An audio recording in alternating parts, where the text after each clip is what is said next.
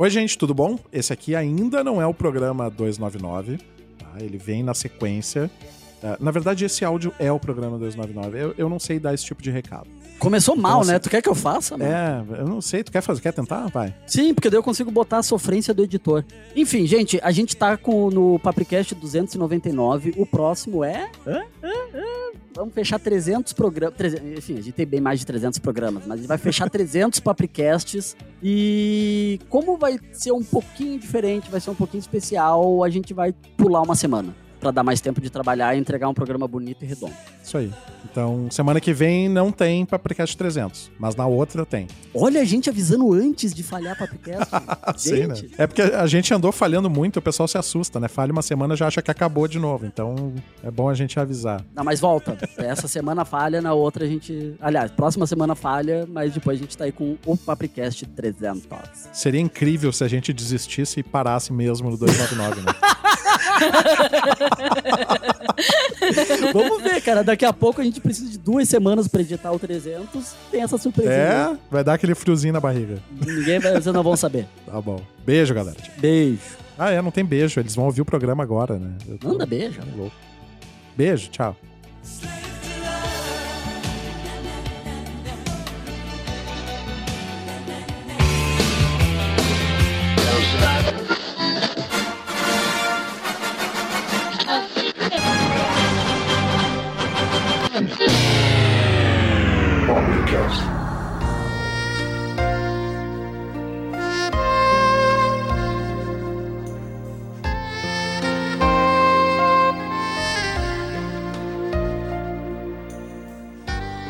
Olá, galera!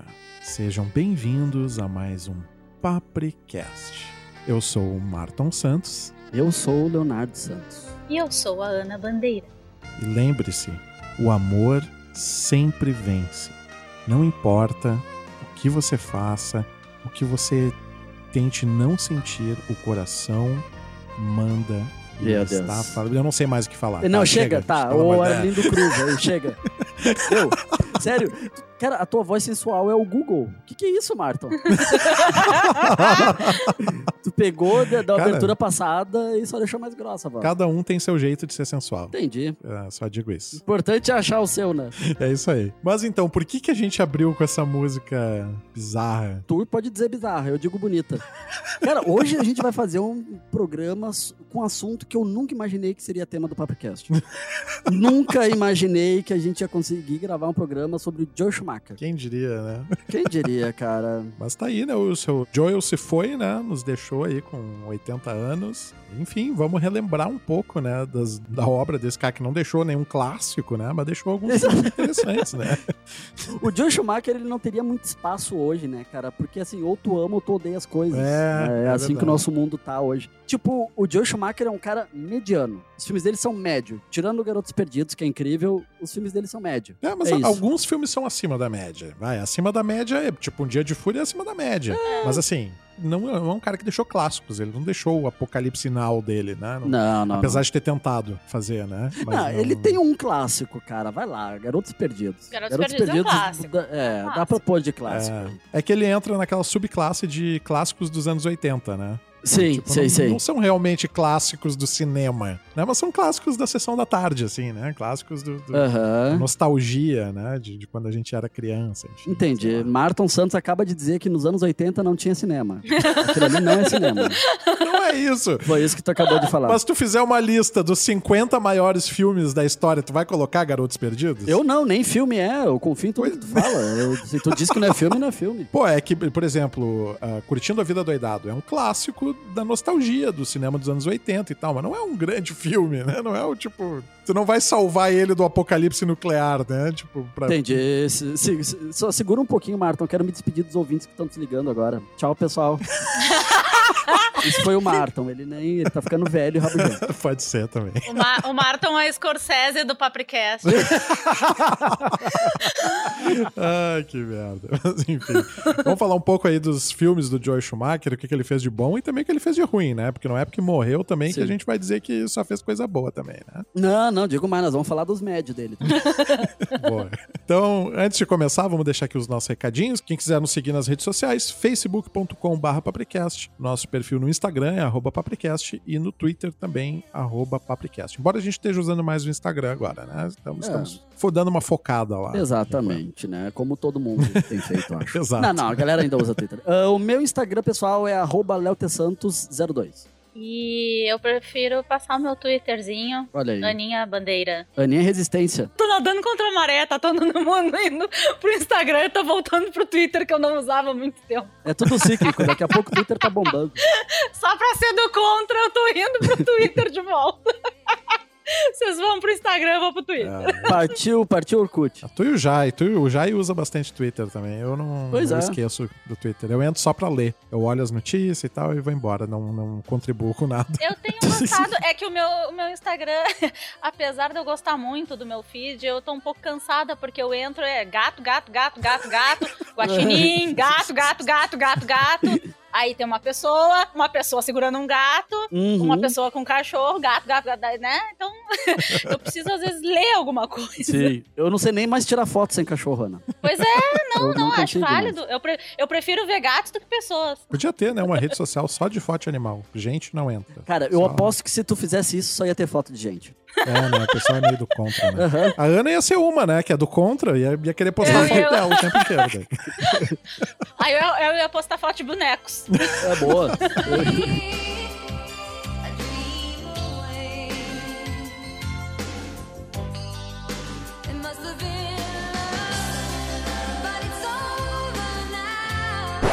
Mãe!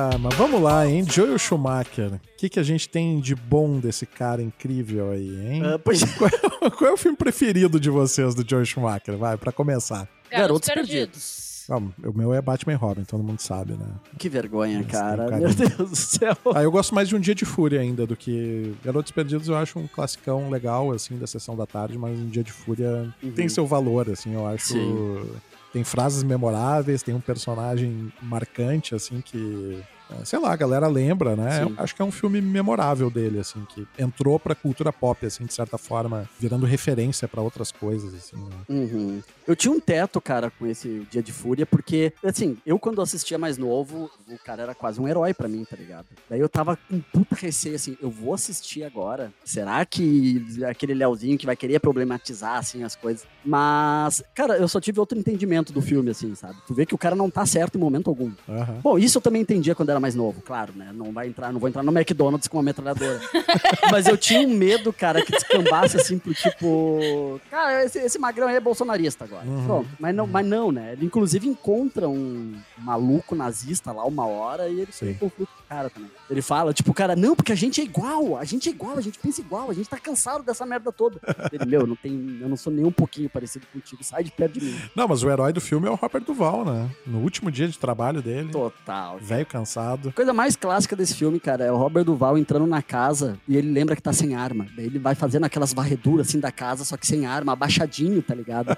E dando umas corridinhas assim. tipo, cara, pô, o, que, o que, que ele tava procurando ali exatamente, tá ligado? Se ele encontrasse o cara, o que, que ele ia fazer? Sei lá, ia dar um abraço. Eu, eu, não consigo imaginar o Robert Duval sendo agressivo com alguém naquele filme, tá ligado? Ele é, ele é muito querido no filme. Mas a cena mais clássica de Um Dia de Fúria, para mim, é o, é o cara com aquele biquíni, aquele man biquíni no final, onde eles estão no pier e tem aquele cara usando um biquíni incrível, cara. É, putz, aquilo é muito anos 90, assim. É uma sunga, né? É, é uma sunga, não é um maiô meio Borat, assim. Não, é não, cara. Meio... É um cara gigantesco, musculoso, com uma sunga verde ou rosa, agora eu não consigo lembrar. Isso, é verdade, Sim. é uma verde. Porque tem aquele teto da galera que malha lá em. Acho que é em Venice, né? Que eles estavam. naquele, naquela parte lá da praia que, que os caras malham ao ar livre, assim. Ah, então, sei. eu acho que era para Era pra se representar aquela galera, eu acho. Mas, uh, sei lá, mas o, o- o cara forte em roupas bizarras é meio que a assinatura do Joe Schumacher também, né? Ele curte, ele curte. É tipo a pomba dele, cara. Assim como o John usa a pomba, As pombas do John Woo. John usa a pomba, Joe Schumacher usa cara forte. Usa bomba. É. Mas é, vocês falaram do Garotos Perdidos, tem, né? a Ana lembrou antes da gravação disso, né? Que é incrível. O saxofonista, maravilhoso Porra. saxofonista. Cara. Não é sunga, mas né, é um cara forte, besuntado, tocando saxofone. Isso né, é importante. Cara, é que tem teto, né? O Joe Schumacher é cafona. Cara, e como é cafona, assim. E é incrível como nos anos 90 a gente não percebia isso, porque todo mundo era cafona, né? Eu acho que o Defoe era ser cafona. É. Todos os personagens no filme dele estão suados. No Garotos Perdidos até não lembro de tanta Sim. gente suada. É frio, né? E vampiro não sua também, né? É, ah, bom, tá, tá aí a nossa resposta, né? Mas, cara, todo mundo, cara, todo mundo nos filmes dele tem que estar com aquela pele bisuntada e ofegante. No tempo de matar, pra, pra- meu Deus do céu, sabe? Cara, eu, eu, eu, eu tenho um novo sentimento pelo Matthew McConaughey agora, cara. Eu não lembrava dele. Eu- meu, que homem bonito naquele filme, cara, pelo amor de Deus. Vocês não têm a impressão que o Joe Schumacher tá sempre tentando filmar um pornô, só que sem a cena de sexo? Não, não é tanto assim, mas é que, cara, que nem o Rick and Morty, quando o Rick fala pro Morty, né, sexo vende. Uhum. Então, tipo, todo mundo no filme tinha que parecer sensual. Ah, Todo- Bom, tá, claro, a gente não tá. A gente tava falando do Dia de Fúria. O Michael Douglas não tá exatamente sensual no filme. Mas tá suado. É, é verdade. É que ele tá fazendo esforço. E o calor é parte do que contribui pra ele ter um dia de fúria, né? Tipo, É se tivesse uma temperatura amena, ele, É verdade. ele tinha ficado no carro. Ninguém sente fúria em temperatura amena. Ou se tivesse menos 10, ele ia ficar dentro do carro também, esperar passar o congestionamento e ia pra casa. Não, o filme não ia Uhum. ter É acontecido. tudo culpa do clima. Bases loaded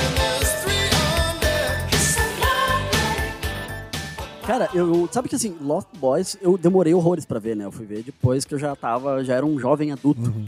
O primeiro filme que eu vi do Joe Schumacher, cara, foi o Dying Young, que é. Puta, qual é o nome em português? A gente comentou isso agora há pouco. Tudo por amor. Tudo, por, por amor, cara. Eu fico pensando, eu não tinha como ser um adulto 100% feliz, né, cara? Porque a minha mãe me levou pra ver esse filme com 9 anos no cinema. Aliás, 9 não, eu tinha 7 ou 8, cara. Qual é? Meu, a Julia Roberts, eu acho que ela. Eu não consigo lembrar, tá? Eu não vou saber comentar o filme. Eu só consigo lembrar da música do Kennedy tocando. E do da Julia Roberts, ela é tipo, ela vai lá pra cuidar de um cara que eu acho que tá morrendo de AIDS. Não, Não, é, mano, um, é um tipo de câncer que ele tem. Tá. E daí ela vai, ela se apaixona por ele e eles passam os últimos dias dele junto. Ah.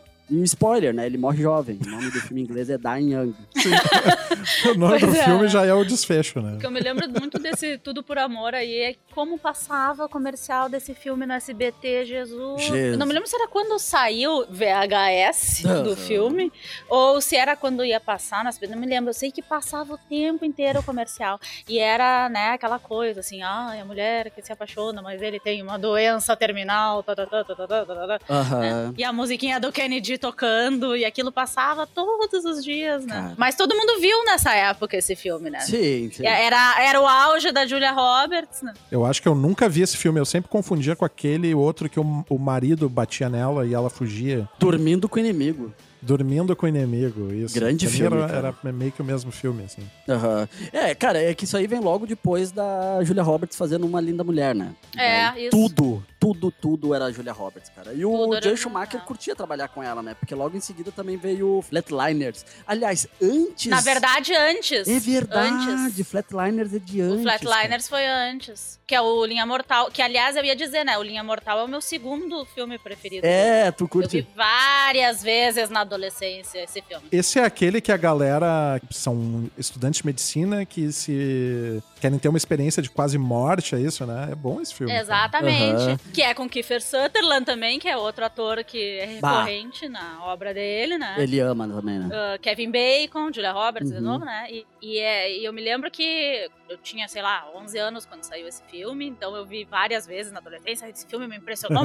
muito, né? Nossa, Oh, eles chegam à beira da morte e aí eles começam a ter alucinações e, né, o passado persegue eles. Aham. Cara, tem um remake esse filme, hein? Que bizarro, eu não sabia. Tem. Com a Ellen Page. E meio recente até, né? De poucos É, anos 2017. atrás. Aham. Tem o Diego Luna e o Kiefer Sutherland voltou também. Ele Que legal, eu não Pois sabia. Que legal. É. Cara, uma coisa que eu nunca entendi nesse filme, porque assim, eles estavam, tipo, revolucionando a medicina, né? Tinha esse teto, tipo, os estudantes geniais. Uhum. Mas, cara, o que, o que, eles fizeram de novo na medicina ali? Tá, eles estão indo, estão descobrindo, estão tendo uma experiência pós-morte. Mas, cara, tá, pô, eles, eles fazem uma parada cardíaca, a pessoa morre por um, dois minutos eles trazem de volta. Já fizeram isso antes. Sim, né?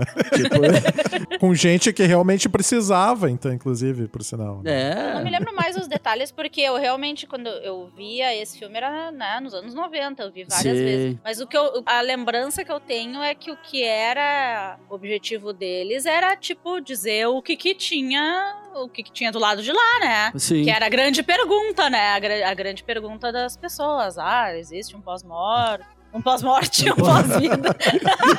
Pós-morte. já tô no, eu já tô inventando novo conceito. Mas, cara, eu, eu, eu- queria muito entender a fotografia do Flatliners, cara. Porque, assim, aquela faculdade de medicina, alguém invadiu um prédio e eles começaram a trabalhar lá dentro, tá ligado? Tem uma hora que eles estão tendo uma aula de anatomia. Eu, cara, eu, eu ficava gritando: acende uma luz, desgraça. Vocês não estão vendo o que vocês estão fazendo. É. num galpão que parece um museu, assim, parece, sei lá, que tá no, no Santander aqui de Porto Alegre. É que nos anos 90 era isso, cara. Faculdade, ah, sei lá, delegacia de polícia, parecia tudo escritório de arquitetura, tá? É. Ou era um estilo mais clássico, ou era super moderno, fazendo aspa com meus, sei lá, até com os cotovelos aqui. Ah, mas era pra adicionar um tom sombrio ao filme também, eu acho, né? Porque ele tinha essa coisa de ser. Pode ser. Era quase sempre à noite, né? Porque eles faziam à noite na faculdade quando ninguém tava Ah, ali. é enfim. verdade, tinha isso. Sim. Aí tinha um dos sim. irmãos Baldwin no filme também, tinha me esquecido, né? Tinha. É. E o Um Kevin Bacon Baldwin. também. E o- né, o Kevin Bacon. É muito bom, cara, porque tem todo o teto. Tá, daí depois eles descobrem por que que o passado deles tá atormentando. né? Isso, Tipo, eles exatamente. Tem a ver com perdão. A Julia Roberts tinha que perdoar o pai dela. O Kiefer Sutherland tinha matado uma criança quando era novo e daí ele tinha que se perder. Ele pede desculpa pra criança e daí o gurizinho olha pra ele com uma cara assim. Não. "Ah, vou parar de tentar te matar. Meio que um tipo de, te- de terapia, né? É. Tu vai lá e tu te mata por um momento e faz uma terapia, uma terapia hardcore, assim, né? Exato, é Pra tratamento de quem no psiquiatra, se tu pode ali ter uma experiência de quase morte Uhum. E ali resolver Sim. teus problemas, né? É, total, cara. E, porra, pois é, né, meu? Isso é muito Zeitgeist dos anos 90, cara. Tu falou do Stephen Baldwin no filme, né, cara? É o William. É o Quem William. tá no filme é o William. Ah, o William Baldwin. Ele era o cara que gravava as minas sem, sem saber, Isso. né? Sem elas saberem. Isso. Eu gostei da resposta da noiva dele, porque ela vai lá visitar ele, ela vê as fitas e ele fala: Não, mas elas não, não significaram nada pra mim dela. Seu filho da puta, tu gravou as minas sem elas saberem, cara. Tu, é- tu acha que eu tô preocupada com tu me traindo? Sabe? Tipo, tu é um filho da puta, não quero mais te olhar na cara. Sim. Pelo menos isso, né? É. Mas, cara, assim, ó, o Joe Schumacher, vamos lá. Ele é um cara que. Ele era brega, beleza. Mas é um dos caras que eu acho que não tem nenhum escândalo do Me Too. E ele era um cara que tinha uma sensibilidade, assim, né? Pra. Certos assuntos. A gente vai ver isso lá no Tempo de Matar também. Não, e, e, cara, foi um cara que, assim, na questão do Batman e Robin, o Batman eternamente é dele, depois o Batman e Robin.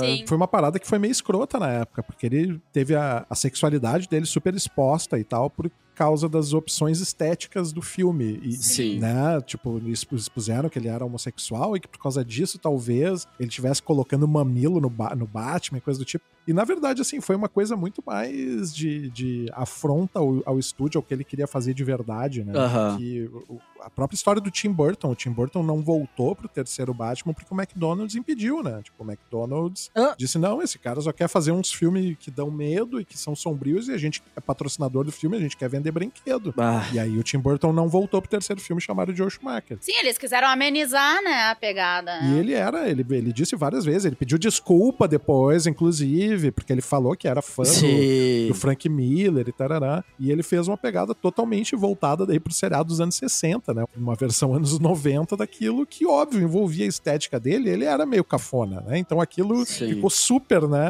Foi elevado à potência, assim, né? Máxima potência, a Uhum. breguice dele tentando fazer uma Gotham City e tal, que tinha estátuas meio Aham. neoclássico e tal. É muito bizarro, né? É, eu lembro que ele chegou, ele pediu desculpa, né, pelo Batman, e eu lembro que de uma entrevista dele, quando saiu o Batman Begins, lá do Nolan, que ele ficou aliviado porque ele achou que tinha matado a possibilidade de ter um filme do Batman no cinema. Então eu, cara, o cara Sim. tinha consciência, né, que não, não foi legal o que ele fez ali. Mas é muito massa também, cara, no tem um filme dele que eu adorava, que eu fui descobrir também quando já era jovem adulto, que é o primeiro ano do resto de nossas vidas, alguma coisa assim. Sim, Uhum. lá nos anos 80 que ele fez esse filme. Que é com a Demi Moore, né? Isso, com a Isso. Demi Moore. Na verdade, com quase todo mundo da- das comédias românticas dos anos 80, né? Tem Emílio Esteves, Rob Lowe e Demi Moore. É o pessoal que era do Clube dos Cinco ali. Tem dois do Clube dos Cinco no filme, né? O Rob Lowe, inclusive, ele toca saxofone suado nesse filme também. Mas é, é legal, cara, a história, porque a Demi Moore, ela tava com. Ela tava viciada em drogas na época, tava com problemas, e ela, a reabilitação dela meio que aconteceu durante o filme. E o Joe Schumacher ajudou ela pra caralho. assim. Uhum. Uhum. Ele podia simplesmente, né, ter dado as costas.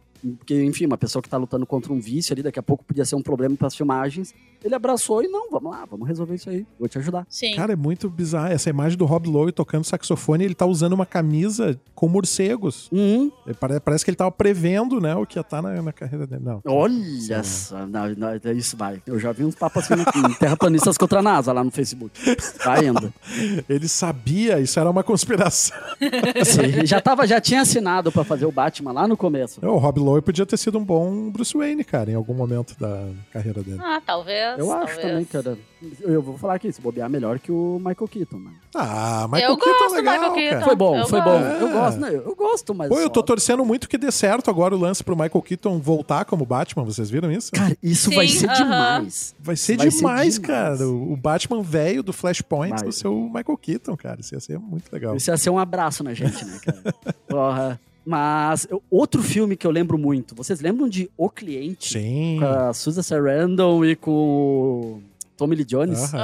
Aham. Esse filme é Puta, bacana, né? É baseado no livro do John Grishman, né? O Tempo de Matar também é baseado no livro do, do John Grishman. Ah, não sabia, cara. Que fuder. É. Esse é um dos que a minha mãe me levou pra ver no cinema também. Que a gente dava essas escapadas assim de vez em quando. Ah, vamos no cinema hoje, azar, foda-se, vamos ver esse aqui. é, a gente eh, foi assistir o Vamos ver um Cliente, filme lembro. inapropriado pra tua idade. Vamos lá. É, o que não, acho- não chega a ser inapropriado, né? Só porque tem criança fumando e presenciando assassinato, um suicídio lá de um mafioso que. Mas é esse teto, né? Tipo, tem um mafioso que tá pra se matar e ele, o cara vai pro lugar onde ele e o irmão dele fugiam pra fumar Uhum. cigarro. O gurizinho tenta impedir, porque o cara faz aquele esquema de trancar o escapamento do carro, botar a mangueira e botar pra dentro do carro. Sim. Daí quando ele vai lá tirar a mangueira, o cara pega ele e fala que ele presenciou um assassinato, puta que pariu lá. E daí, claro, né, os mafiosos começam a ir atrás do guri. Sim. O guri contrata a Susan Sarandon com um dólar e ela meio que começa a ajudar e proteger. Aquele lance simbólico, né? do- Isso, Eu lembro que isso. foi a primeira vez que eu vi isso. Aparece em vários filmes, né? De tribunal americanos, assim, de contratar Aham. com um dólar. Eu lembro que esse foi a pr- primeira vez que eu vi isso, assim. Fiquei, uau! É muito a fuder. Conceito legal, né? Tu tem que pagar alguma Sim. coisa, então paga um dólar. E, Cara, é aquela coisa, é um filme datado, as pessoas estão suadas e ofegantes nesse filme também. mas, mas ele é bacaninha de ver, cara. É legal. Tem, porra, a- o Tommy Lee Jones tá tri bem no filme. Tá bom, tá fazendo o Tommy Lee Jones, né, naquela época. E a Susan Sarandon também. Agora eu não entendo, cara. Tipo, o Tommy Lee Jones trabalhou tão bem nesse filme. Por que, que ele foi sacanear o Tommy Lee Jones sendo duas caras no Batman e Robin? Cara, eu acho que Aquilo ele... lá não se faz, cara. Ah, não sei se é sacanear. Mas eu acho que tinha boleto envolvido, cara. É. Acho que teve uma... Ah, bom, pode ser. Grana. Pode Ele ser. comprou uma fazenda com aquele filme, tá bem feliz hoje em dia de ter feito, sei lá. Enfim, ele continua rico e feliz. Mas o. É muito louco, né? Eu acho que o Elton comentou isso uma vez em algum Papricast, cara, das antigas, assim.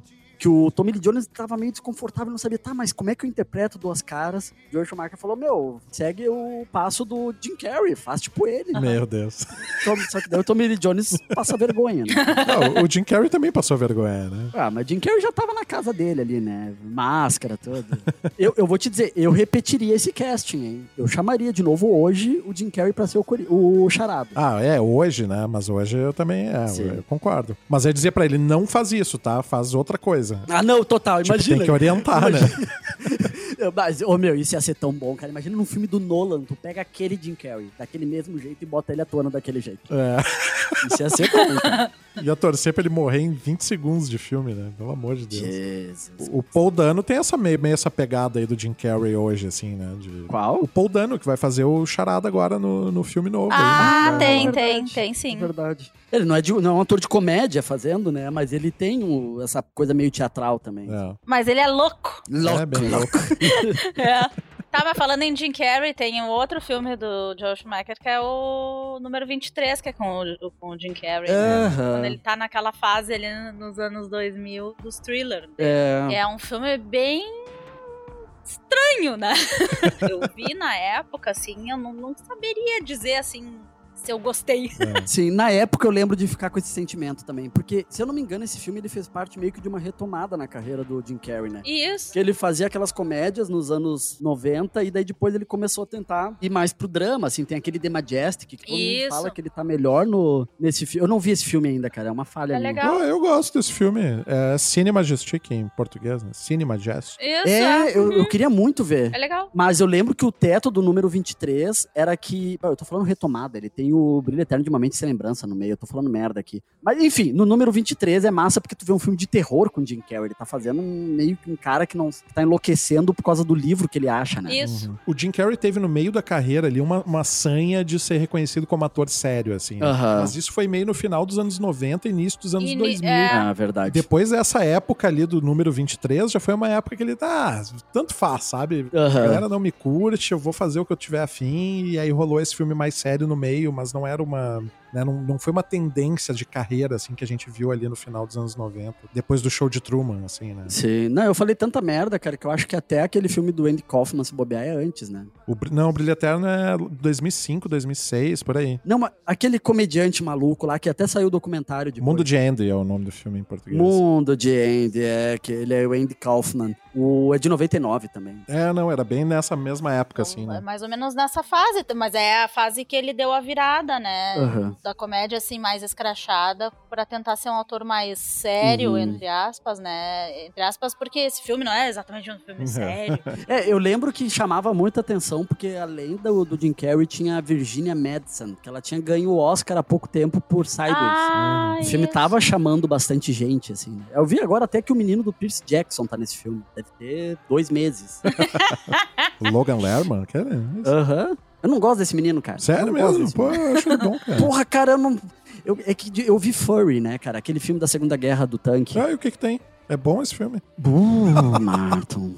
Eu gostei, cara. Eu gostei, eu gostei. É o Brad Pitt, o Shia LaBeouf, esse menino, mais o, John Betrol. Que- Quem é Ah, o não outro, lembro cara? Não lembrava nem desse que tu falou aí. Esse menino, adorei. É, é um velho, né? É um velho. Mas é muito bom, cara, porque a impressão que dá assim, ó. Eles falaram pra esse elenco: vocês vão ter uma indicação Oscar. Lutem.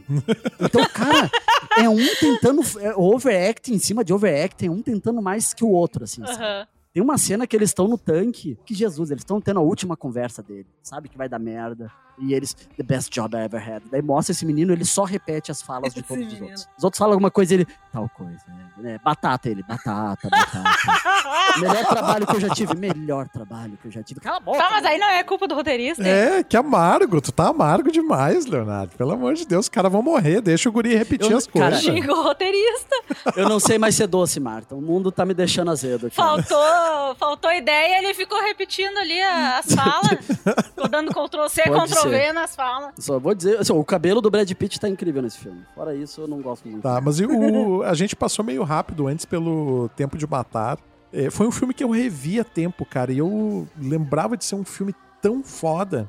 E eu, eu achei, tá, ok agora quando eu revi, achei meio brega, achei umas, Uhum. umas escolhas de direção meio bizonhas, assim, e umas coisas que meio me tiraram da experiência. Aham. É, óbvio, né? Eu devo ter visto esse filme com, sei lá, 16 anos, 17 a primeira vez. E fui rever agora, com né, 20 anos depois, então pesou um pouco. é, o tempo não, não parece ter sido generoso Sim. com esse filme, assim, né? Pois é, eu nunca mais revi. Vocês vão ter que me dizer, assim, como é que... Pois é, eu revi semana passada, cara. É assim, é engraçado porque eu acho que é um filme que a gente ainda consegue apreciar, mas tu largar pra pessoal mais novo, não sei se esse filme se sustenta com eles, assim. Uhum. Mas, é, cara, ainda é um filme bem foda. Eu não Sim. me lembrava, assim, do tipo do peso, eu não me lembrava de tudo que era a agressão da menina, né? Mas o teto é isso, é uma menina negra, é, é no Alabama. Mississippi? Acho que é Mississippi. Mississippi, Mississippi. Lugar de atividade da Ku Klux Klan, tudo. E dois jovens, eles chamam, né? Dois caras lá de 23 anos, eles estupram e tentam matar uma menina de 10 anos, que é a filha do Samuel Jackson, né? Uhum. Daí, sendo aquela situação, né? Ele já sabendo que os caras provavelmente iam ter uma punição bem leve, ele pega um fuzil e no dia do julgamento ele vai lá e mata os dois caras. né? Aham. E daí o julgamento acontece em cima disso. O filme tem coisas muito boas, cara. Eu, eu- algumas coisas que eu refleti. assim, eu lembro que na época eu vi esses filmes e a galera da Ku Klux Klan lá, os racistas, pra mim, eles eram quase alienígenas, sabe? É tipo, não existe essa galera, sabe? Eu ficava pensando, ah, isso aí existia, mas, sabe? É um, é um grupo, é uma coisa isolada. E hoje tu vê que, né, enfim, a gente vê marcha de galera do Ku Klux Klan, e, enfim, de Sim, neonazista sim. lá nos Estados Unidos acontecendo e todos os casos de racismo no mundo, tu vê que o filme tá se tornando atual de novo, quase, tirando a estética. O bizarro disso é assim que na época eu não entendia, eu lembro de não entender. Mas como assim? Como é que esses caras estão vestidos de Ku Klux Klan e a polícia não faz nada? Do tipo. E aí a gente vê, né, de- sei lá, há pouco tempo eu fui entender que isso é permitido nos Estados Unidos, né? Lá Aham. a liberdade de expressão é acima de qualquer coisa, né? Então é muito bizarro, né? Tu vê ali a galera manifestando como se fosse uma, uma coisa legítima, assim. Sim. Tem que aturar, né? Não tem que fazer. Então, tipo, enquanto as atuações são meio over the top, tu olha ali o Matthew McConaughey suado, e uma- em alguns momentos com uma camiseta sem manga, assim. Por quê, né? Por quê? Tá, mas é que lá no Mississippi é quente, tá? É quem? Não, não, eu não tô julgando, cara. Matthew McConaughey realmente, assim, eu lembro. Eu tô. Vocês não estão vendo que eu tô analisando por que, que os caras tão suados. Cara, eu vou te dizer que nesse filme, o Matthew McConaughey, eu nem me importo, cara, porque ele realmente tá muito bonito nesse filme. Mas enfim, cara, o teto todo é que o- essa parte, assim, que agora a gente começa a enxergar como mais real, né, mais possível de acontecer, traz, o, deixa o filme um pouquinho atual, mesmo com a estética bizarra. Mas eh, tudo isso eu só quero dizer que, assim, o discurso final, Uhum. o discurso final no julgamento mostra a merda que é o racismo, mostra, porque assim, o cara desiste, né? Os dois, né, Léo? Porque assim, tem um discurso do Samuel L. Jackson pra ele e o discurso dele pro júri, né? E os dois são uma pedrada, assim, né? Sim, cara, é muito foda porque é isso, meu. Ele desiste. Ele conta tudo, assim, ó, com detalhes que os caras fizeram com a menina no júri. E tu vê que. E essa, cara, é uma baita atuação do Matthew McConaughey, cara. Ele, nesse discurso, assim, ele vai. E a voz dele vai ficando mal e ele vai tentando falar. Ele conta tudo. E quando tá, tá aquele silêncio no tribunal, ele acaba, ele dá uma engasgada e ele fala: Agora eu quero que vocês imaginem como se ela fosse branca. Uhum. Puta merda, cara. É dói. Dói demais. Mas daí ele consegue, né? Ele absolve o Samuel Jackson. Eu gosto do discurso anterior também, porque ele, ele vai lá no Samuel Jackson dizer, cara, vamos aceitar o, o acordo pra tu pegar perpétua, porque não vai rolar, tu vai, vai perder, tu vai ser condenado, né? Aham. Eu não vou conseguir convencer essa galera que o que tu fez não ah, foi justo, né? Então. E aí o Samuel Jackson fala pra ele: não, mas olha só, eu não te contratei porque eu acredito em ti, porque tu acredita em mim. Eh, Não é por isso. Eu te contratei porque tu é deles. Tu é o inimigo. Né? Tu pensa como eles. Então eu preciso que tu faça eles pensarem como tu, não como eu. Né? Eu, eu preciso só que tu bote o teu ponto de vista pra eles, não o meu, porque eles nunca vão entender o meu ponto de vista. Aham. Eles têm que entender o teu, e é daí que vem esse discurso dele. E aí dá, pra- dá pra ver claramente que o, o personagem tá fazendo o discurso pensando na filha dele, né? Aham. Na hora que ele vai falar, ele engasga, assim, e, e fala, agora imagine que ela é uma menina branca.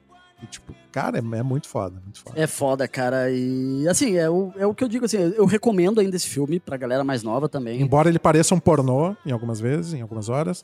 Desculpa. A estética é toda muito brega, muito cafona. Mas, cara, tem uma chance pra esse filme. É, é bom ainda. É bem bom. É bom ainda. Não é tão bom quanto eu lembrava que era. Eu, eu, eu, Ah, não. eu lembro quando eu assisti a primeira vez, eu fiquei, nossa, mas como é que ignoraram esse filme no Oscar, né? Tipo, agora eu entendo. sabe? Aham, aham, indignadaço. Assim, ah, como é que pode? E eu ia dizer antes como é impressionante como eu, depois que a Ana falou, eu só consigo lembrar dos filmes do Joe Schumacher no SBT. Porque o SBT é cafona também, né? Aham. Combina tanto a estética do, do SBT com os filmes do Joe Schumacher, cara, é impressionante. Desde os do Batman até Tempo de Matar, eu imagino passando no SBT, assim, naquela sessão. Sessão críticos de cinema, sabe? Umas coisas bregas assim. Tinha um cinema em casa, coisa assim. Cine Belas Artes. O-. Era o que? Era quando o Silvio Santos achava que o filme era muito bom, ele botava no Cine Belas Artes. Aham, aham. Cara, mas eu, eu tenho uma fita. eu- aliás, eu tenho. Eu tinha uma fita do Dia de Fúria gravada do SBT. Olha, é isso, é muito, é muito a cara do SBT. Uhum. Aí entra aqueles selos pela primeira vez na televisão, em cima do filme, assim, né? Tudo- Aham, aham. Era muito bizarro. Mas e, e Garotos Perdidos, hein? Também a gente voou por cima dele, hein? Mas é, É, baita filme. Ah, en- entendi o trocadilho. Os vampiros voavam também. Entendeu? Boa, Marco. É, é. Cara, eu lembro do plot twist desse filme. Eu lembro de ficar maluco. Eu, caralho! Aquele não era o vampiro-chefe. O vampiro-chefe Ah. tava com eles o tempo todo, meu Deus. E daí chega o vô da família e mata ele. O vô é sensacional. Eu lembro da buzina. Aham. Eu tentei ver o 2 desse filme. Credo, É tem, né? Eu difícil. nunca vi, cara. Meu Tem. Deus do céu. Ah, Tem. ignora, ignora. Total, porque eles pegam aquele menino que tava no Goonies também, né? Pra fazer o 2. E o. Eu eu acho que os dois voltam, cara. É Porque o Corey Haim. Não, o, Cor o Corey Haim, ele morreu até, né? Eu acho que eles. Ou eles. Não, não, digo o, o, o que, tá, que é O do Feldman. Goonies, que tá no... É, qual é É que tem dois Corey, né? Tem um Corey Sim, que tá sim. no, no Garotos Perdidos, que é o Haim. É verdade. É o Corey, Feld, Corey Feldman e Corey Haim. Sim, é que esse cara ele foi pra merda, né, meu? Ele era ator mirim, assim, nos anos 80, só dava ele em tudo quanto é filme. Até sexta-feira 13 esse menino fez. De quem tu tá falando agora? Me perdi de novo. O, Corey, o, o Corey Feldman. O Feldman é o que tá vivo, que era o Bocão, né? Isso. mas o Bocão, mas ele, esse cara, ele se perdeu foda na vida, teve problema com drogas a full, assim. O Haim é o, que morde... é o que morreu, é o que tá no Garotos Perdidos. Que agora, inclusive, o Corey Feldman lançou um documentário, eu acho, falando sobre o... Sobre os abusos. os abusos que o Corey Haim e ele sofreram do... Não é Martin Sheen, meu Deus, fugiu o nome do... Meu Deus, o. Charlie Sheen. Charlie Sheen? Charlie Sheen. Aham. Puta que merda, meu. É uma treta longa. Na verdade, o Corey, esse que fez o documentário, o que tá vivo, Aham. ele faz tempo que ele fala sobre abusos que os atores mirins sofrem em Hollywood. Aham. Sofrem de produtores, de assistentes, enfim, né? Toda essa galera que trabalha com eles, que eles são crianças, né? Enfim, não, às vezes não eles entregam, vamos dizer assim, né? A carreira para esses adultos e tal, e que são quem, quem acompanham eles e coisa e tal, e às vezes as são abusadas por essas pessoas. É. E diz que isso acontece muito, né? E entre produtores e diretores, enfim, né? Que daí começa aquela coisa, né? Ah, pra te dar uma oportunidade, pra isso, pra aquilo, enfim, toda essa, essa, essa merdança aí. E aí ele jogou no ventilador agora, né? Sim. Ô, Ana, tu viu aquele episódio do High Maintenance que, o, que tem a coordenadora de intimidade? Não, esse não. Bah, é demais! Vi, vi, vi, que trabalha no, no- nos filmes e nas coisas. Isso, eu acho Muito demais, cara. Meu, é lindo, cara, esse, esse episódio e o trabalho da mulher, assim, porque depois que deu todas essas merdas, ela foi chamada é, e ela trabalha com os atores, assim, ela coordena cenas de intimidade. Isso. A galera vai se beijar, vai transar e é com ela, assim. e é muito massa, cara, porque ela acaba se envolvendo com um cara que é asse- assexuado, É, sabe? isso. É, é cara, a história é muito legal. E o trabalho dela é meio ficar perguntando assim, enquanto as pessoas estão gravando, se, ah, tá tudo bem, Aham, pode encostar, aham. tá tudo bem, dadadã, dadadã. É, eles vão planejando a cena, né? Tá, vocês começam a se beijar aqui, daí ele, ele vai tocar o teu seio aqui na mesa e É. não sei o quê. Mas isso existe mesmo? Tô, tô- tô perdido nessa Então, conversa. eu, eu quero acreditar que existe, cara, porque daqui a pouco é importante ter um juiz ali no meio, né, cara? Tipo, Sim. alguém- Separa, separa, conta até 10 e volta. É quase um o estúdio botando alguém pra não ser processado depois, né? É mais ou menos isso. aham. É, é um fiscal ali da cena de putaria. Tá de pau duro, sai daqui. Volta. Ducha fria pra ti. Ceninha com manteiga, né? Não, não rola mais, meu querido. É, foda, né? Mas enfim, cara, Garotos Perdidos eu, eu lembro de curtir muito a trilha sonora. Eu tinha o CD da trilha sonora. Uhum. E tinha Nexus, tinha Echo and the Bunnyman, tinha muita coisa boa, né, no- na trilha. Sim. E o filme é muito pontuado por músicas, assim, né? Desde o início ali, eles chegando em. Acho que é Santa Mônica, né? Santa Bárbara. É Califórnia, mas é uma cidade É uma- diferente. O nome é Santa. É, é fictícia, né? É um nome meio. Santa Carla. Santa Carla. Hum. O que eu mais gosto no Garotos Perdidos é que, assim, ele tem aquela cafonice dos anos 80, mas ele é um filme que hoje, como tá voltando, assim, com a era do Stranger Things, tudo, tu assiste hoje, o filme tá legal pra caralho. né? Tá massa, tá ligado? Ele tem os exageros, mas eu não sei, cara, o filme ainda casa hoje, sabe? Por isso que eu acho que é o clássico deles. Ou nem cinema é, né, Marton? Nem sei. Não tô dizendo que não é cinema, caramba. É que o que eu acho que é mais legal é que, tipo assim, é muito cool, né? É um filme muito cool. Muito. Todos os jovens ali são absurdamente cools. E tem esse negócio, né? Os vampiros, assim, falando de mainstream, assim, né? Os vampiros até então Aham. ainda era aquela coisa muito vitoriana, clássica, ou Sim. mais madura, ou mais velha e tal. E ali eram adolescentes, eram jovens, eram modernos, eram descolados e não sei o quê. Então tinha pela. Não vou assim dizer pela primeira vez taxativamente, mas digo assim, pela primeira vez que a gente lembra, assim, de Aham. pela primeira vez eram gente que a gente queria ser, né? Uhum. Era uma turma legal, descolada, que a gente queria ter, e tinha aquela coisa. O próprio pôster do filme, que é clássico, que eu tenho, inclusive, esse pôster. Ah, que eu tenho um quadro, na, eu tenho esse quadro aqui na minha casa que, que ele diz, né? Dormir o dia inteiro, fazer uh, festa a noite inteira, nunca envelhecer, nunca morrer, é divertido ser um vampiro. É isso aí, era, era isso aí que, que era a aura do filme, né? Todo Sim. mundo lindo, maravilhoso, Jason Patrick, o Kiefer Sutherland, a menina que eu não lembro o nome da atriz, como é que é mesmo? É a- Deixa eu achar aqui. Essa mulher, ela fez um é, monte que de é coisa maravilhosa, que ela fez um monte de coisa, ela é super bonita. depois. Aham. Tipo, todo mundo lindo, maravilhoso. O, o- os figurinos, eles são tudo descolados, aqueles óculos escuros que o Jason Patrick usa. ah, enfim, né? O- aquele, aquele mullet bizarro do, do Kiefer Sutherland, mas ao mesmo tempo é super descolado. Eu queria ter hoje. Aquele mullet descolorido, arrepiado, enfim, né? Não- tem Aham. muito eh, como descrever. Mas, eh, né? E aí tem um saxofonista besuntado numa festa. Quem é que não quer ir numa festa com um saxofonista besuntado? Na praia, besuntado na praia. Imagina, aquele cara virou um bife à milanesa se bate um vento, né? terrível, cara, terrível, meu Deus do céu. Mas pior que, enquanto a Ana tava falando, eu fiquei pensando que Garotos Perdidos é quase uma resposta ah, da indústria e dos filmes de vampiro ao lobisomem americano em Londres, né?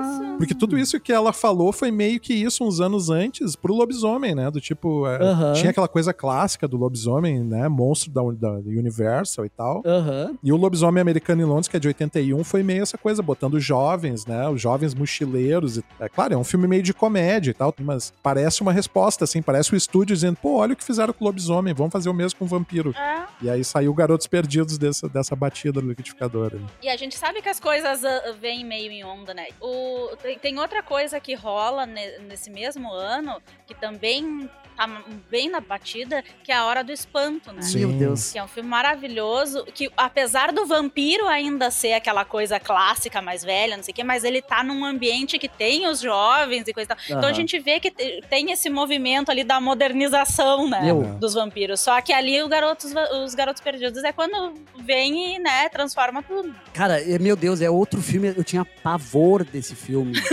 é a hora do espanto ou é a hora do pesadelo? Eu nunca lembro. É porque- Hora do Espanto. Hora do Pesadelo é o Fred Krueger. Ah, nossa, sim. Como é que eu confundi isso? É, a Hora do Espanto é aquele que tem o, o menino lá, que o, tem um vizinho novo que é um vampiro. Cara, eu amava esse filme, mas eu tinha um pavor desse filme, cara. E, de novo, é outro filme que eu vi numa idade que eu não deveria ter visto. mas, cara, eu tinha um pavor desse filme. Eu achava ele demais. Ah, que lembrança boa.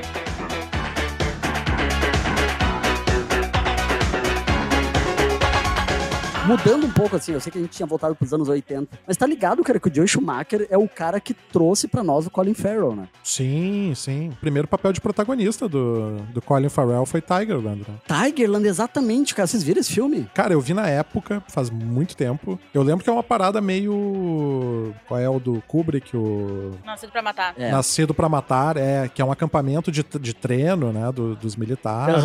Só que o filme ele fica só no treino, né? Ele fica só antes de eles irem pra Sim, guerra. sim. E mostra daí a galera enlouquecendo. E era um filme que na época, quando apareceu o Colin Farrell, ele tava bem, né? Porque tipo, a gente não sabia que depois ele ia fazer sempre o mesmo papel sem bigode. Sem bigode, Colin exato. Farrell com bigode funciona muito bem. Enfim, o filme é legal, cara. A única coisa que me irrita é que é aquela modinha dos anos 2000 de filmar com câmera digital. Ah, Então a sim. fotografia do filme é asquerosa, assim. É granulada, é uma merda. Mas tá lá, sabe? Tá com aquela cara documental e são aqueles jovens pirando no acampamento antes de, antes de ir pro matadouro real, assim. Então eles viveram o inferno antes de ir pra guerra e depois viveram o inferno na guerra também. É um filme interessante. Tipo, esse não foi o filme que bombou com o Colin Farrell, foi o primeiro papel de protagonista dele, mas depois teve o Por um Fio, né? Isso. Que é do Joe Schumacher também. É, na verdade eu ia falar desse até. É, Que aham. foi onde ele bombou mesmo, né? É. E aí realmente começou a fazer várias coisas, assim. Mas eu lembro que no Por um Fio eles já estavam anunciando, tipo, é com o Colin Farrell. Ó, essa promessa aí, esse cara.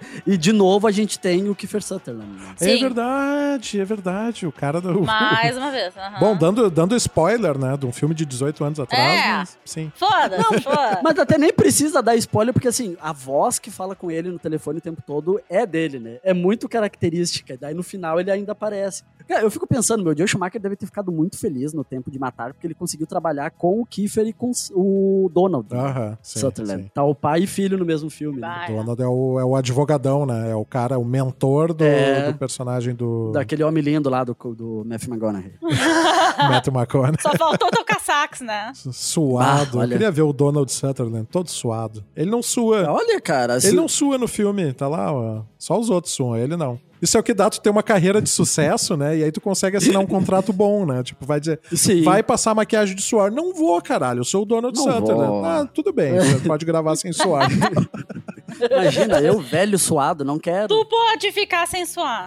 Cara, eu lembro de ficar maluco, assim. Eu fui ver no cinema esse, o Por um Fio. Eu, caralho, o filme todo se passa na cabine telefônica, deve ser muito foda. E no fim não é, né? No fim não é. O formato é um pouco inovador, mas o filme é bem ok. É um bom supercine, vai. É divertido, mas eu, eu me lembro que na época, pra mim, era uma coisa incrível, assim. Esse, Sim, filme vai ser sim. demais. Só que ele é legal. Né? E o, de- no- durante o filme, tu vai descobrindo que o personagem do Colin Farrell é meio filho da puta, né? Que ele tava metido em várias tretas, e era por isso. O personagem do Kiefer Sutherland, ele era tipo um justiceiro, assim. Aham. Sacaneava as pessoas que tinham que ser sacaneadas. É tipo Jogos Mortais.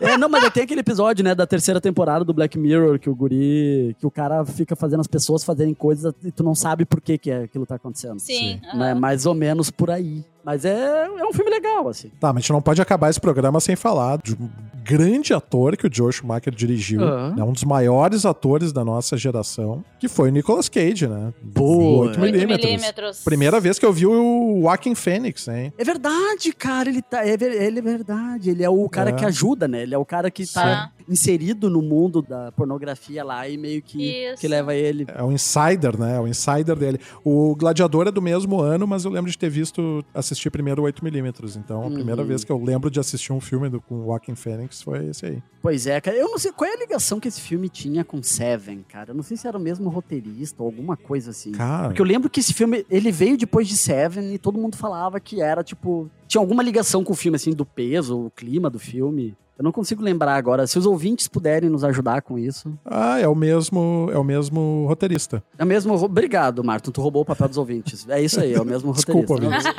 Não, ouvintes, fiquem de boa, não precisa mandar mais nada. Ele dirige o Nicolas Cage de novo depois no Trespass. Que é tipo é reféns, alguma coisa assim. Que é o, o Nicolas Cage, ele é casado com a Nicole Kidman. Aham. E daí uns caras invadem a casa dele lá pra tentar roubar uma grana e tem aquela situação. É uma de- versão ruim do filme do Hanak lá, né? É Exatamente. isso. É, exatamente. É uma versão ruim do Funny Games. Isso. Ah, tá, Uhum, tá. é bem tá. ruim o filme mesmo. Esse, esse aí não, não, não, dá. Esse aí dá pra ver que o Joe Schumacher tinha que se aposentar mesmo. Esse é o Supercine ruim. É aquele Supercine que eles não anunciam na vinheta de início do, do ano da Globo, sabe? Não, não. Só passa. Quando não tiver, quando o Serginho Groisman ficar doente, passa esse filme aí. Eu passei esse filme todo pensando, Nicolas Cage eu entendo, mas Nicole Kidman, o que que houve?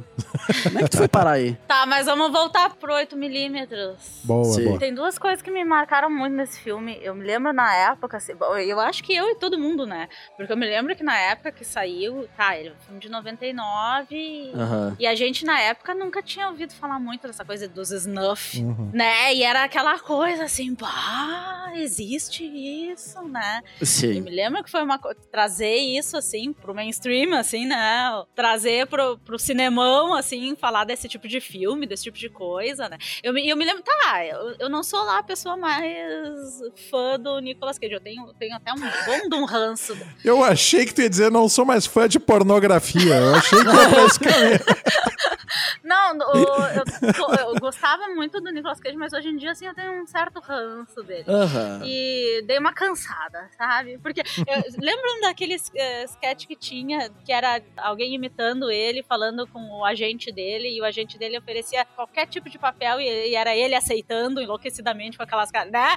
Então Sim, é tipo, sim, é mais ou fazer. menos meu ranço é isso, porque pare, parece que não tem mais filtro, né? Faz uns 20 anos já que ele não tem mais filtro. Desde que ele trocou de cara com o John Travolta, ele não, não- Nunca mais voltou. Não, não, não, Conner. Tem Conner no meio do caminho. Conner é um baita Tipo, filme. Porque a gente sabe que ele fez um monte de coisa boa, e é um baita, nunca- mas também fez um horrores de porcaria, né? Puta que pariu. Não, ô Léo, mas tem vários filmes bons dele no meio do caminho. O que eu tô dizendo é que ele perdeu o critério. Foi nessa época que ele começou a Sim. aceitar tudo. É, não, Aham. total. É, é isso que eu digo.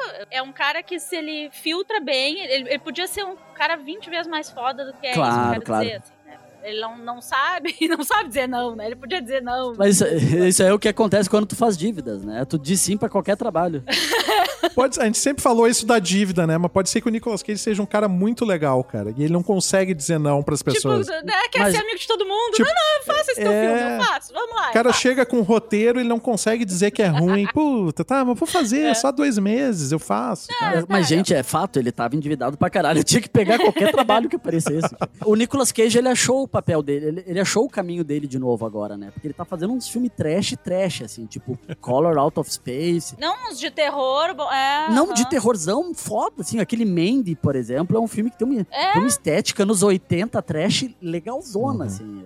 Daí tá massa. Porque daí ele pode atuar daquele jeito dele, né? Fazer aquela cara de louco. Ah! Isso, isso. É, que loucura. Mas enfim, aí eu me lembro que a atuação dele nesse 8mm aí, quando ele via o Aham. filme, coisa e tal, que era uma coisa super convincente, assim, né? Do, do tipo, puta, esse negócio é muito Uhum. pesado, né? Esse negócio é muito hardcore. Então era uma coisa que a gente ficava assim, bah, esses snuff deve ser uma coisa, né? Muito foda. E aí tá, a primeira coisa então que a gente ficava meio impressionada com esse filme era tipo isso, né? Bah, esse enredo, essa coisa, assim, era uma coisa que a gente ficava meio tenso, assim. Um né? tabuzão, assim, né? Um baita tabu, né? Sim. E a outra coisa também era do desfecho da coisa, de envolver um cara comum, né, no meio da história, assim, né. Eu me lembro que isso me marcou muito, inclusive a, a fala do cara, né, de tipo, ah, o que, que tu tava esperando, Aham. né. Aquilo me marcou bastante, assim, de tipo, o, o filme todo constrói, assim, de um jeito que tu fica esperando, assim, uma bizarrice, uma pessoa excêntrica, tá, tá, É. tá, tá, tá, e é o next door, né, o, cara, o carinha next door. Então, eu, isso me marcou muito no filme. Sim, e não acaba feliz, né? 8mm tem um final pesadaço pra caralho, assim. Isso. E eu acho que nisso aí o Joe Schumacher, ele, cara, tá aí, 8mm é um filme bem dirigido do Joe Schumacher, cara. É. Porque eu lembro que eles mostravam do Snuff Movie o suficiente pra tu imaginar todo o resto. assim. Uhum. Eles não mostravam muita coisa. Daí mostra, Exatamente. trabalhava com a reação dos, dos atores, né? Cara, realmente, assim, eu- na época eu lembro que eu imaginava o inferno. Como é que pode isso existir, sabe? Não- Sim. Muito foda, cara. É, e nisso, o Nicolas Cage, ele ia muito bem no filme, assim, né? Ele, ele fazia muito bem isso de, de passar o resto pra tu preencher as Total, lacunas. total. assim. Mas o Joe Schumacher, antes de se aposentar, ele ainda dirigiu dois capítulos de House of Cards. né? Verdade, é. Da primeira temporada, né? Isso, o capítulo 5 e o 6 são dele. E ninguém tá suado, olha aí. É verdade. Até porque é frio em Washington, né? é, não, ia, ser, ia ser uma pachorra, né? Botar a galera suadaça lá. E o ar-condicionado lá da casa dos, sen- dos senadores lá funciona também, né? É verdade. Bom, eu ia falar, né? O Washington também não quer dizer, porque no Independence Day todo mundo também tá suado. Pô, mas aí o mundo tá acabando, cara. Aí é diferente. É o outro, é, é não, outro a nível. pessoa soa normal, né? Aí eles estão fazendo esforço. Aham, É tanto esforço que não passa um peido ali. Mas é, é louco isso, né? Porque ele morreu agora, em 2020, e pelas notícias ele tava com câncer há, há uns dois anos, né? Lutando contra o câncer. E, mas ele já tinha se aposentado há um tempo, né? Não é muito comum a gente ver os caras, né? O Clint Eastwood tá aí até veião dirigindo, né? Até hoje, Sim. 90 e poucos anos, acho que 91 tem o Clint Alguém Eastwood. podia dar um toque nele, inclusive, né? Tá na hora Pois de é. alguém sentar com ele e dar uma conversa, uma conversa, assim, porque não tá, mais, não tá mais tão legal que nem era antes. Né? Ridley Scott também tá aí, né? Veiaco dirigindo filme até hoje. Não é, não é comum a gente ver um diretor se, se aposentar, assim, né? Há tanto tempo. Olha, eu conheço um diretor velho que ainda tá bem, que é o Martin Scorsese, cara. Porque o Ridley Scott é outro que podia já estar morando em Miami com o pezinho na praia, né? Deixa os velhos trabalhar, cara. Os caras gostam de filmar. É verdade, né, cara? Deixa os velhos trabalhar. Eu não preciso assistir. É, trabalho divertido. Deve ser um trabalho divertido, né? Tem que se aposentar cedo quem vira cimento, né? O cara tá sentadinho na cadeira vendo os outros atuarem. Deixa ele. Isso aí é a visão aqui, né? Eles não estão fazendo post de Facebook ou e-mail marketing. Eles estão dirigindo uma porra de um filme, né? Exato. Eu que fico pensando aqui, se tudo der certo, me aposento com 42, mas É, vai não, dar. não- Não estamos aqui fazendo storyboard de filme que não vai ser produzido, né? Tu- É. Ninguém aqui tá escrevendo roteiro de proposta pra cliente. Né? Aliás, a gente tá, né? Eles não estavam fazendo isso. Não, não. Eles já têm, inclusive, a verba pra trabalhar, já tem o filme É. na mão, é só fazer. Tô viajando. Eu acho que eu não ia parar de trabalhar nunca também. Ah, então tá, gente. Vocês querem deixar alguma homenagem aí pro Joe Schumacher? Um See You Soon? Ah, eu queria fazer só um último comentário, que tem uma coisa que a gente não mencionou, Hum. que ele ainda fez uma adaptação importante, que foi o Fantasma da Ópera. Uh, ele fez uma versão do Fantasma da Ópera, que, né, eu considero o musical dos musicais. Uhum. E que é com o Gerard Butler, né? Pois é.